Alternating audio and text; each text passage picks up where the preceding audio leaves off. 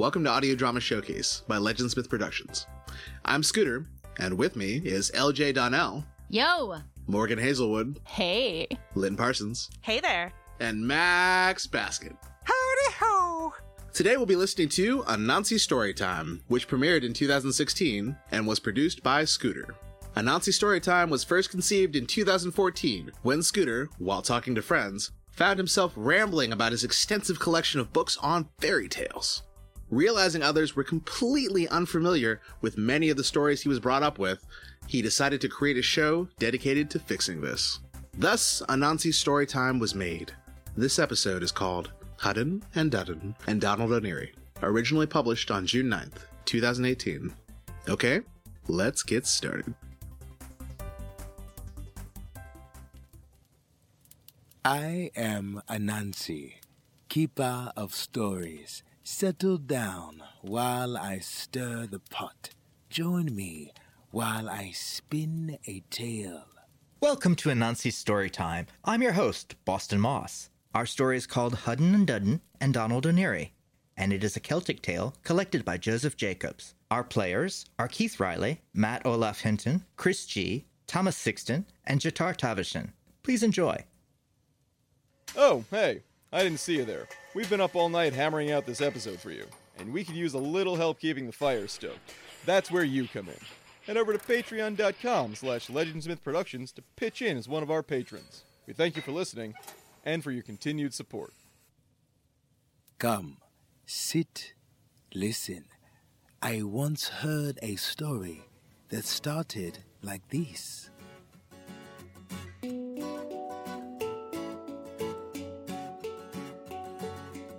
There was, once upon a time, two farmers, Hudden and Dudden. They had poultry in their yards, sheep on their uplands, and scores of cattle in the meadowland alongside the river.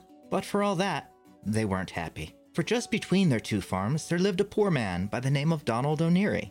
He had a hovel over his head and a strip of grass that was barely enough to keep his one cow, Daisy, from starving. And though she did her best, it was but seldom that Donald got a drink of milk or a roll of butter from Daisy.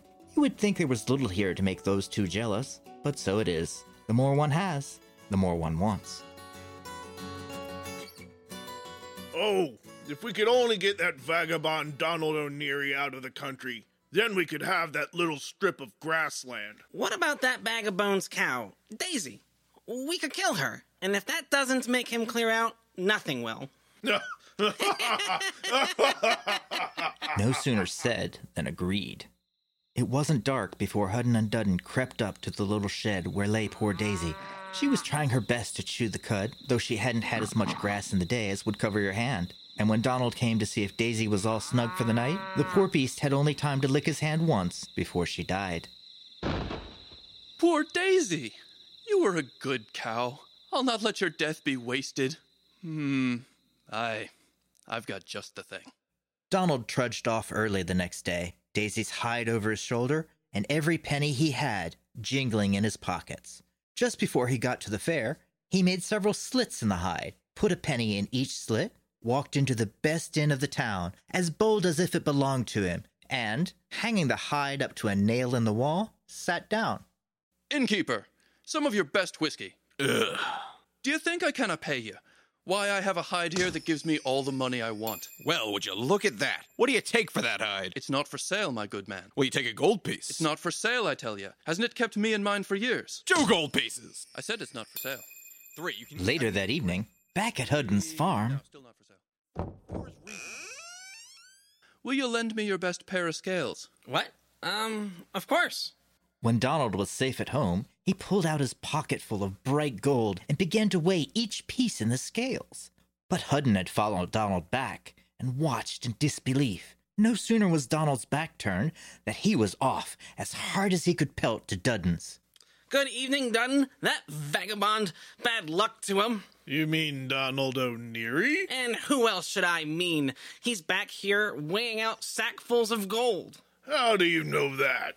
I saw it with my own eyes. He borrowed my scales, so I followed him to see what was what.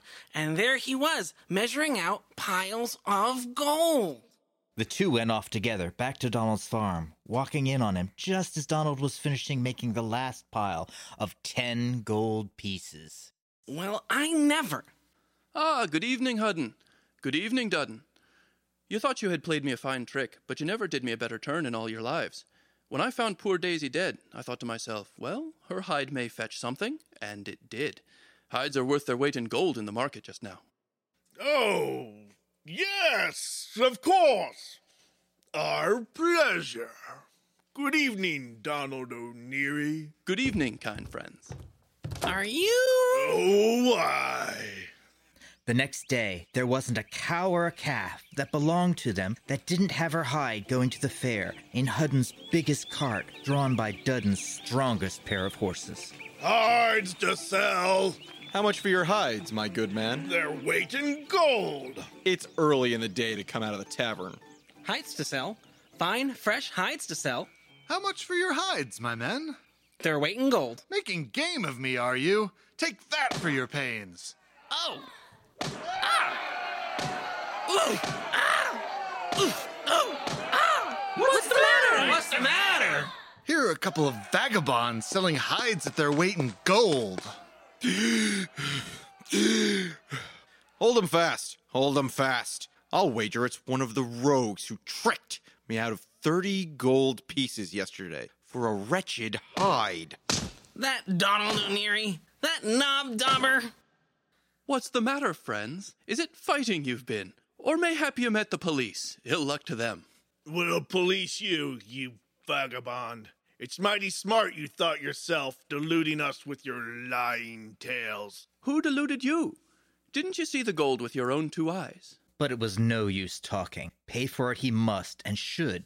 There was a meal sack handy, and into it Hudden and Dudden popped Donald O'Neary, tied him up tight, ran a pole through the knot, and off they started for the brown lake of the bog, each with a pole end on his shoulder and Donald O'Neary between. But the brown lake was far. The road was dusty. Hudden and Dudden were sore and weary and parched with thirst. They came across an inn by the roadside.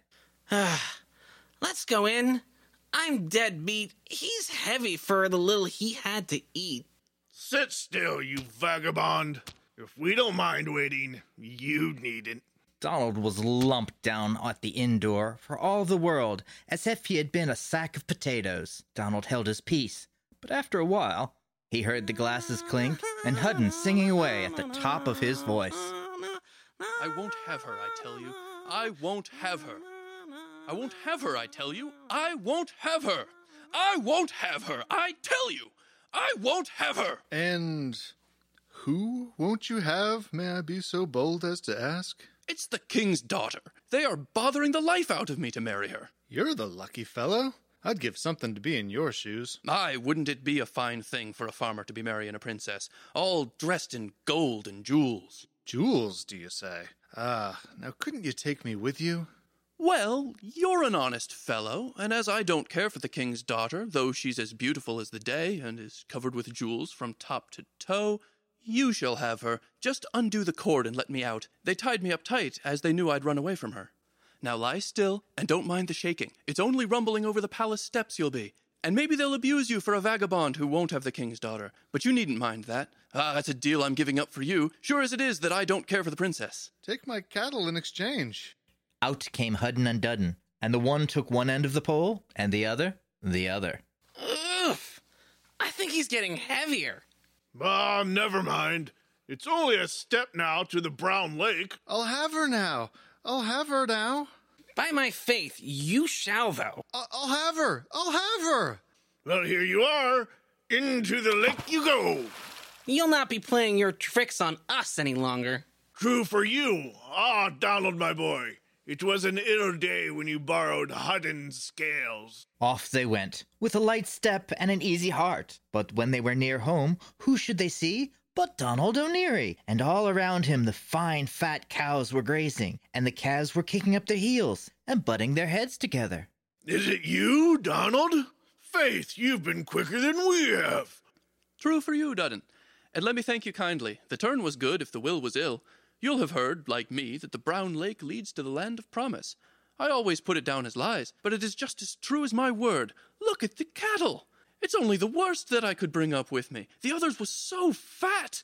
There was no driving them. Faith, too. It's little wonder they didn't care to leave with grass as far as you could see and as sweet and juicy as fresh butter. Ah, now, Donald, haven't we always been friends? As I was just saying, you were ever a decent lad.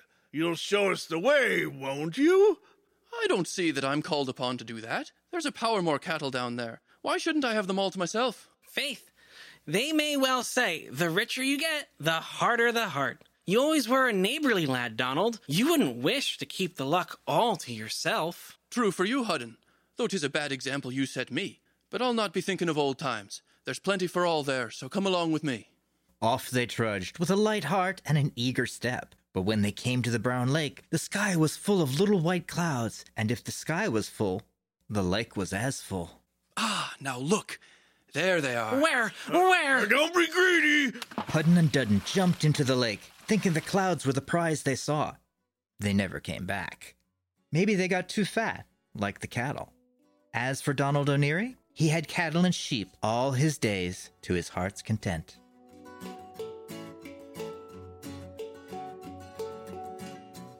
I hope you enjoyed the tale. When you return, perhaps I will tell you another. The story, Hudden and Dudden and Donald O'Neary, was edited by Samantha Tynes. For more information on Anansi Storytime, visit us at spiderstorytime.com. Please review us on iTunes, Stitcher, or wherever we're available. It goes a long way to help people find us. Thank you for listening. We'll see you next time. What do you take for that hide? It's not for sale, my good man. Well, you take a gold piece. It's not for sale, I tell you. So yeah, Wow, that was um yeah. yeah, that was definitely an episode Mm-hmm. of something. It's definitely an episode. A bunch of murder hobos. That's what it was. I know. Nobody in the story is a good person. There are there's like two NPCs and all of the rest are PCs and their alignment is not neutral or good. No, I think even the narrator was probably like I don't The know farmer. selling drugs to the kids. That yeah, that that poor farmer who was like, "Okay, sure, I'll I'll take your princess." Look, he was trying to marry above his station. Clearly, that was the moral of the story, at least as far as the farmer was concerned. But Chris G's performance on Donald made it seem like, you know, it's like, you know, somebody's talking and they have this rich, full voice and they're like, yeah, that sounds like a guy. That sounds great. And then suddenly you're buck naked jumping off a giant bridge into a swirling vortex and you're like, how the fuck did I get here? This it's seems guys like, like, a that. Very specific example. I'm very How was the vortex? It was not great. Was it filled with chocolate pudding? the guy promised I could get to second base, but not this specific guy because for obvious reasons. I didn't know vortexes and bases were related. It's it's like this. He's like, "Hey, baby, I'll kiss you, but first. And he's just uh. enough of a smooth, sweet talker that you're like, "Okay, So, so let me okay, see. challenge so that accepted." works on you. Okay. I was just really impressed with his depth and breadth of expressing his emotions, but also his enun- enunciation. So you're saying that it was a really girthy performance? Very girthy performance. the breadth of his performance. So, dear listener, my face is about to invert into itself like I just drank the world's largest sour drink. I. Okay. Yeah. His anyhow. mouth Jar looks like pickle a juice?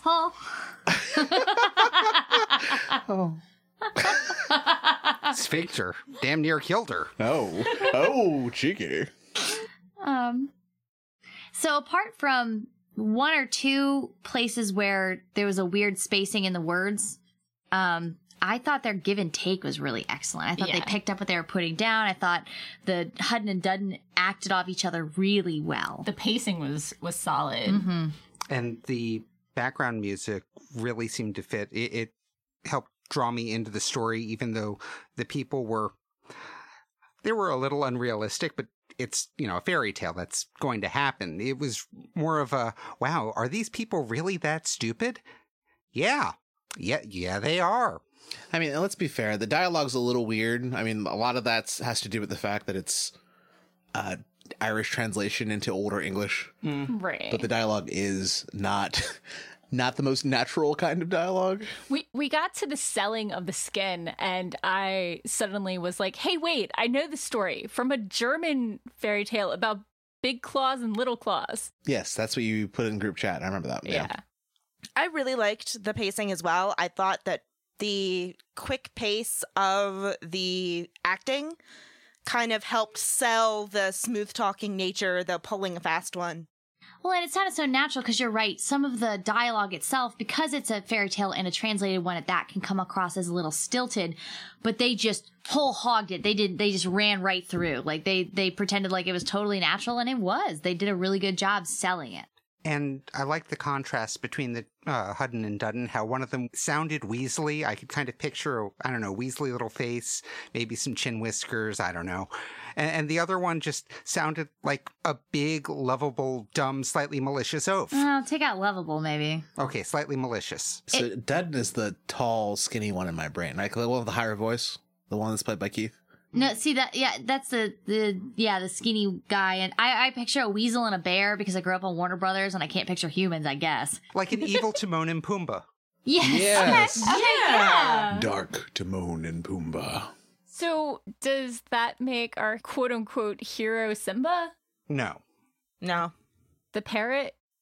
I would say that Iago? In I would I would say the hero Wrong- is more like Kovu from Lion King 2 Simba's Pride, except not disposed to be a decent. I never saw Lion King 2. It wasn't it was after my time. it was shockingly not I'm bad for a. Disney straight to video sequel. You are not old. The first one's Hamlet. The second one's uh, Romeo and Juliet. Exactly. Yep. And, And Lion then- King Did one you a half ever is see No Rosie Rosie Hanson Hanson Guildenstern's Guildenstern are dead. dead. Touch my fingers. Yes. Did you ever see Gnomeo and Juliet? It's all. Oh yes, I did. I did. So cute. I want to see Sherlock Gnomes. I want to see it so bad. My kids saw it. They reported that it was funny. I'm going to give it a pass. Do you need more alcohol? I don't know if there's enough alcohol. Now, Paddington, on the other hand, and the sequel were both great. They were great. Because, okay, I saw the preview for Paddington and it made me almost actually want to see Paddington for the first time ever. Paddington was so weird as a kid, I never wanted to try marmalade because of him. What is wrong with you? Marmalade is delicious. it is delicious. But Paddington loved it and he was so annoying and boring, and I never wanted anything to do with him. He wasn't annoying and boring. He was British. Okay, I can see how that could translate. I, I like a lot of British things, but Paddington was not one of them. Probably because I always, when it started, thought it was going to be the cute bear in the um, buttons in the department store that lost the button and it went and got the- corduroy. Oh yes, that one. And then it turned out to be Paddington and not corduroy, and I was just always disappointed. okay, I can. Yeah, it's like it's like when you're told ice cream and you get ricotta cheese and equal instead. That's not okay. Who did that to you? My parents They're when a- they were on South Beach, They're bad. They're bad friends. I never liked ricotta cheese again. Ever. nope, not okay. So this story, Hudden Dudden and Donald O'Neary. Yeah, yeah. Wow, that was sad. I'm sad. I mean, Hudden and Dudden and Donald O'Neary. it, it definitely felt like an Irish story in that everyone had a kind of unhappy ending except for the guy who tricked everyone the best. Yeah, I was, I was like, yeah, it's you know tricksters tricking tricksters, and the best trickster wins. Now, to be fair, he didn't start it, and, and it's kind of an interesting idea that he didn't start the tricking, but he did finish it. Like he, eh, There's also the fact of that's where the story picks up. We don't know what happened before that. For all you know, he was going over to the other farms and crapping on their uh, farm animals' food, or I don't know, maybe having inappropriate relations. With So- their wives. So one of the things That that's too. not not apparent about from this part of the story, it's actually a part of a series of Donald O'Neary stories. So Donald O'Neary is like a, a recurring trickster that people kind of like are mean to, and that he ends up being clever enough to take them to turn it back around on them. Well, what did the farmer ever do to him? Because he got him killed. I mean, that's just a dick move. Killed like a sack of kittens. Hmm. Aww. Sack of kittens. The other white meat. Wait, what? The No. other other white meat. Oh, yes. Babies.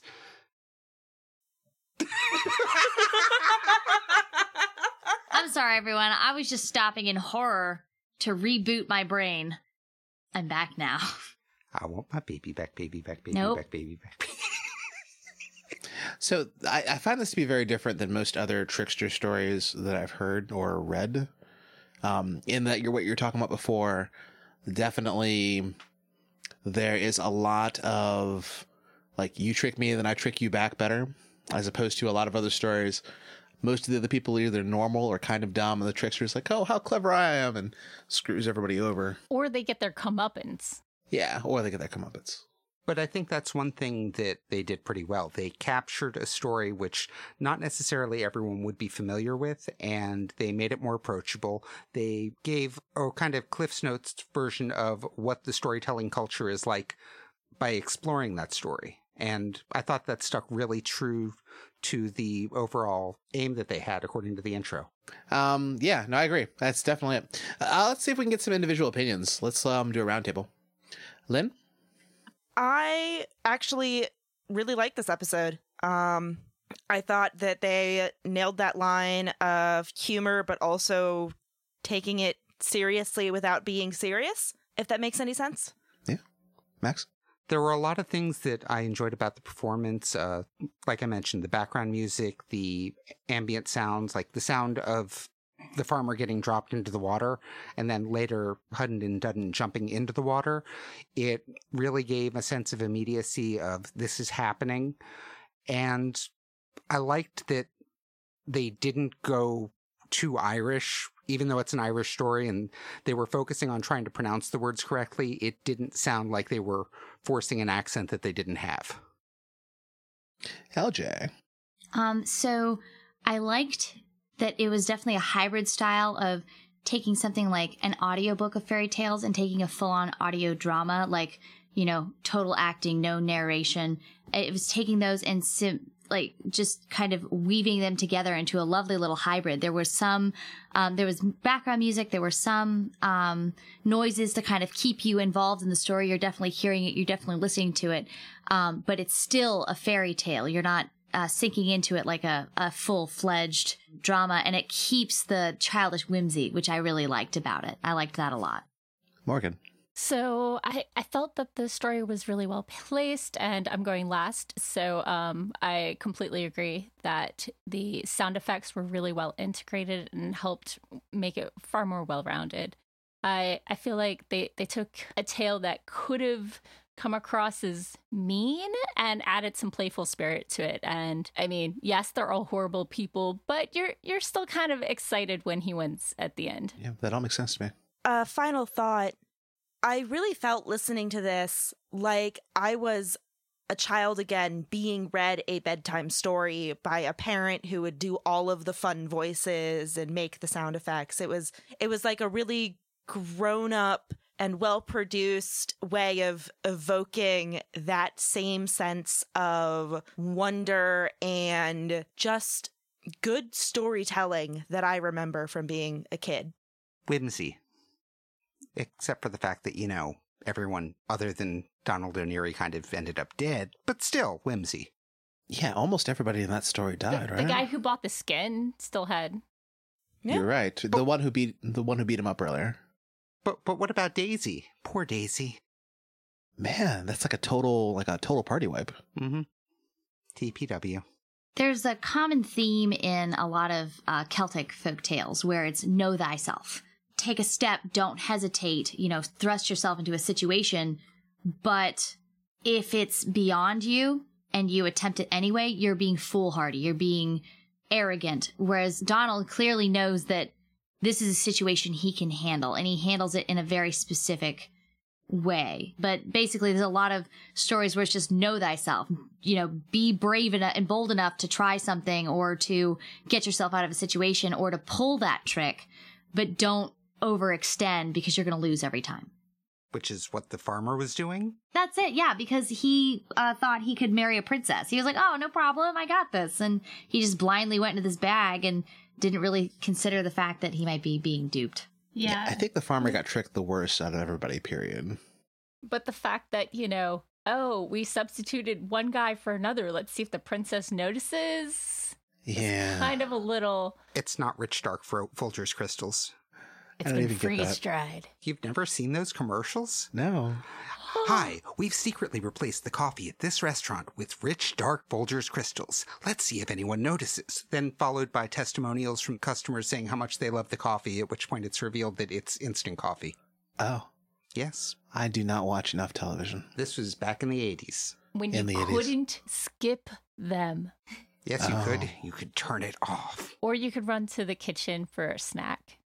You can dance if you want to. You can leave your friends behind. But if you don't dance, you're no friend of mine. That's fair. That was Hudden and Dudden and Donald O'Neary from the show Anansi Storytime. To find out more, go to www.spiderstorytime.com. This was Audio Drama Showcase. For more episodes and information, go to www.legendsmithproductions.com. Thanks for listening. High five. We made it. Right.